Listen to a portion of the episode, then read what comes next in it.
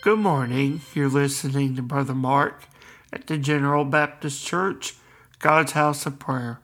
I want to thank you for joining us in this morning as we get ready to go into devotion. And I'd like to invite you to be with us for part of service and fellowship at the General Baptist Church, God's House of Prayer. We're located at 155 Vine Street in Fairborn, Ohio. We would love to have you for Sunday service, which starts at 11.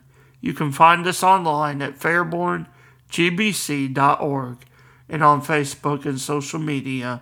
And if you enjoy listening to our podcast, I want to encourage you to click to subscribe in your podcast app to receive the latest updated devotion and to encourage you in your walk with the Lord.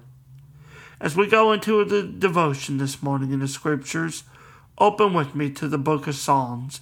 And we're going to read in the 148th Psalm, looking in the 13th verse, as the psalmist declares, "Let all praise the Lord." As we look into this verse, the psalmist says, "Let them praise the name of the Lord, for his name alone is excellent. His glory is above the earth and heaven."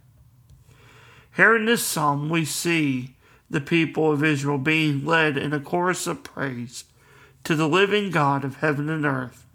And just in the first 6 verses, we see the leader of this praising speaking out to the heavens and to the angels contained within them. We see the call out to the farthest expanse of heaven, to the life below on earth, to declare the wonderful name of the Lord, for it is indeed excellent. We have discussed before in this devotion and in the Scriptures the importance of a name and how it is something much more than just what a person, what you or I may be called. A name does represent a person. It represents a reputation and a power and things that are of significance.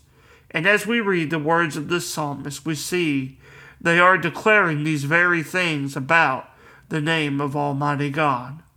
His name by itself is excellent beyond human comprehension. His name represents and is full of his power and glory. His glory even reaches above the heavens and the earth.